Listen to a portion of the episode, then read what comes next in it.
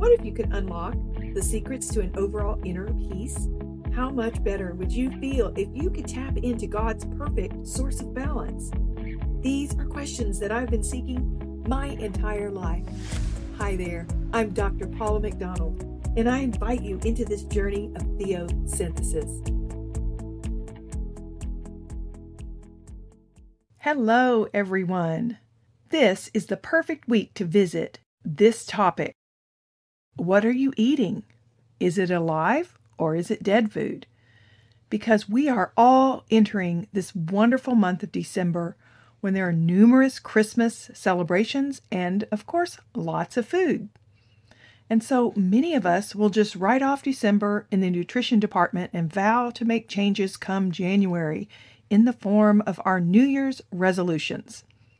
On this podcast today, I'm going to share with you some realistic eating tips with the focus on what type of foods you choose every day to put into your body. Now, before you bolt from this episode, hang with me as this could prove to be extremely life changing for you and your loved ones. Here in the United States, our food choices have changed dramatically and unfortunately not for the better. Food has become mass produced which means it has less nutritional benefits. It's laden with fillers and chemicals that our bodies just don't recognize, and therefore our body has to deal with them. So, when your body receives an influx of unknown substances, it causes your liver to go into overdrive, and the toxins end up being stored in your fat cells. So, therefore, your body becomes taxed as it works on overtime trying to rid itself of all of this junk and gunk in the mass produced foods. So, for today, we're going to focus on defining food that is dead versus food that is alive. And additionally, we're going to discuss how to eat healthy in a fast paced world. And then we'll end the program with a bit about organic foods. This is such an important topic, and there's so much information that I will be doing many, many shows in the future on this topic. So, as I was working on my book Theosynthesis, I did some extensive research regarding the nutritional choices we face today.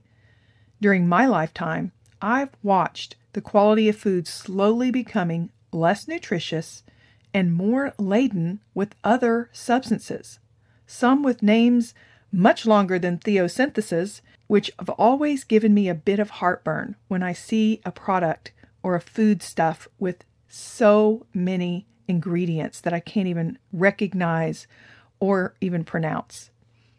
What we've seen is food that is highly processed with huge amounts of refined sugars, high fructose, extremely high sodium levels, and the very bad types of trans fats. These ingredients have completely altered and changed the food we eat with extreme detrimental effects on our bodies. We have seen much more emphasis and discussions on gut health, on people with IBS, bloating, gas, all kinds of problems that are emanating from our overtaxed digestive system.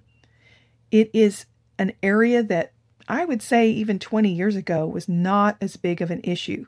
So, in those two decades, what has happened? Well, we're seeing it, you guys. We've seen the food change. Learning then to properly read labels is paramount. And a good rule of thumb is to take a peek at the very first, I would say, first one to four ingredients. If any of the items we just discussed show up, in those first four, you can bet the food is loaded with junk. Put it down and simply walk away. So, what do I mean by dead food? That simply means food that resembles plastic and chemicals and is completely void of life. If it's been packaged or canned and sitting on the shelves for longer than a week, you can bet it is dead food. All living things have a vibrational frequency and an energy. And as humans, we have our own vibrational frequency. We are normally at 98.6 degrees, and therefore we're creating energy in the form of heat. Our vibrational frequency resonates around 68 megahertz when we are at complete health. When we become ill, our vibrational frequency or energy levels become slower and lowers on that frequency scale. It just makes sense. You have less energy, you're sick, you don't feel well. And so the more ill you become, the lower the vibrational frequency, which is just the same as dead or dying food. The question then becomes what are you choosing to put into your body? Food that is life giving or food that is life taking? Y'all, this is wildly important. So let's take a look at a live food, which is the best way to look at it is food that is as close to how God placed it on this earth. It has the most nutritional and life giving properties. Fresh produce, flash frozen fresh foods, organic meats, fresh herbs and nuts, and also some of the uh, dried organic foods are wonderful. But these provide our bodies with the most nutrition just as God intended. Food that has not been highly processed is able to be digested, absorbed, and processed into our systems naturally. Your body doesn't have to work overtime to digest good, whole foods. You will benefit from the nutrients and the minerals from these foods that your body was designed to be fed and to absorb. Just remember to ask yourself the question is this food choice dead or alive? Y'all, we only have one life, and as we spoke about in the last shows, your body is a temple and must run at its optimum in order to provide you with vitality and energy. So, we're faced then every day with these choices. And you guys, I get it. We live in a frenzied, fast paced world. We're on the go and we eat on the run. And because of this, more than ever, it is super important that we protect our health. Stress actually lowers our immune system. And when you couple that with poor food choices, now you are compromising your health at an even greater pace. So, the good question then is what does the busy person do? Well, with a little planning, a little research, and some discipline, those good choices can be made. I have three main things for you. First of all, plan your meals. Know your time frame to eat each day and then decide if you need to pack something or scope out healthy choices available at quick food places. For example, Chick fil A has the grilled chicken, the kale salad, or the wrap, and these are much better than the fried item choices. If you do have the option to pack a meal, that's the best choice. This will take time, though, to plan each week and to have those healthy foods on hand. The second thing is know the restaurants that you frequent and what those healthier choices that they have on their menu are. Seek low sodium, low fat, and carb free whenever you can. Choose fresh salads, steamed veggies, and grilled meats. And the third thing is to stay disciplined. Ask for help.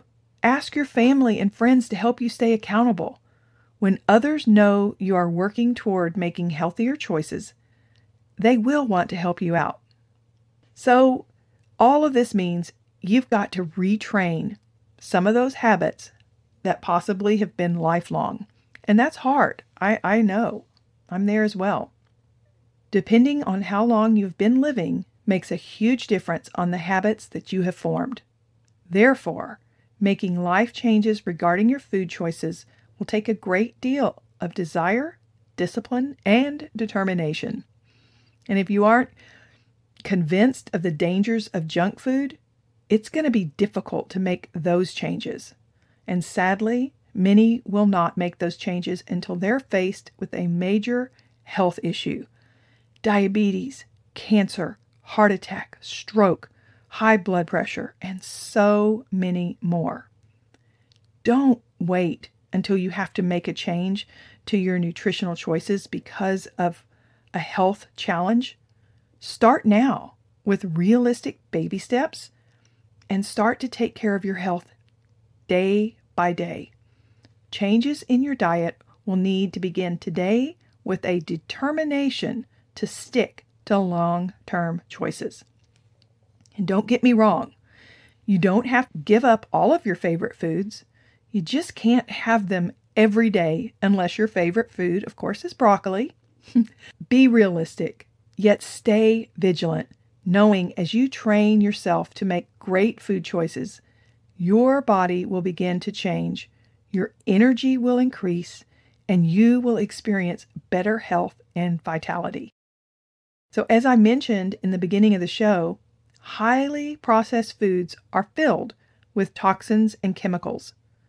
These substances add zero nutritional value and do nothing more than to make us sick, tired, and overweight. As you make better food choices, you can also do some detox practices to help your body release those built up substances that are there.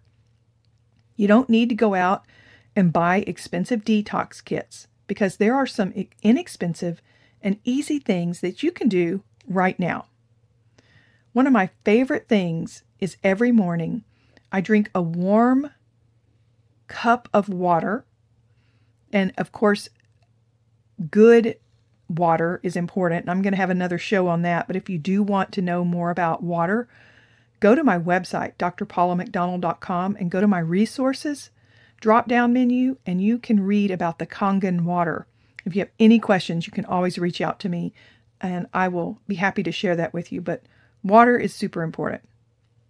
Okay, sorry, I digress. So anyway, you take I take this cup of warm water and I take a half a fresh lemon, squeeze it in there. Sometimes I add fresh ginger or turmeric um, to really detoxify. And if you can stand it, add a splash of apple cider vinegar. And it's the kind with the mother. I know it tastes horrible, but it is super detoxifying. Sometimes I'll even put in a good organic scoop of honey just to help it all go down better. But this warm drink will help you detox and set your day right. It really does make a difference. Another tip is to drink more water every day. And as I said before, I'm going to have a whole show about water. So make sure and go check that out. But your cells need water, the repair mechanisms, the ability to flow through your body properly and deliver nutrients and remove the bad stuff is dependent on the amount of water in your system. So it makes sense to drink more water. Another thing is to get some bentonite clay. You can get this at the drugstore. You can get it at Walmart, you can get it CVS, and you give yourself a foot mask. And one of the things I use is, again, the apple cider vinegar to mix with the clay. It's going to be real bubbly. And you place it on your feet and you allow it to harden. And then once it does that, you simply rinse it off and repeat several times per week. And you guys, it removes junk out of your system. So just doing those three easy, easy things can help start getting your body out of a toxic state. And the cleaner your body becomes, the better you're going to eliminate foods, have better and glowing skin, and experience more energy. Now, who doesn't want more energy? My friends ask me all the time, Paula, where do you get all this energy? And my answer is simply to say, I rest, I eat right, and I follow a detox regimen consistently. So, in closing, your health and well being are vitally important. There are people in your life who depend on you. And don't you desire to feel your best and avoid disease? If you're a parent, you are setting the example for your children. and will affect their future health by what you're feeding, what you're serving them, what you're cooking, how you're modeling to them. If you don't have children and are planning on having them, how you care for your body right now will most definitely affect the future generation. This is called epigenetics, and I do have a full chapter on that in my book, and it's fascinating. And it's basically talking about how um, we handle our bodies, what we do right now that will affect the next generation. It's a hugely new area of science and genetics that's absolutely fascinating. So, you guys, making healthy food choices is not a fad. It's a choice between what life are you choosing to live?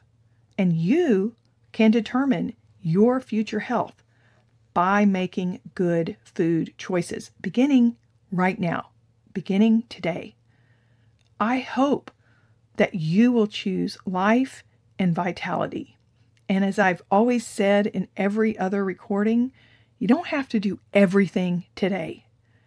Just make that first one step and set out some goals for you each day, each week, each month to eliminate the bad stuff and bring in the good stuff. You really do have to retrain your brain and your body on what it wants.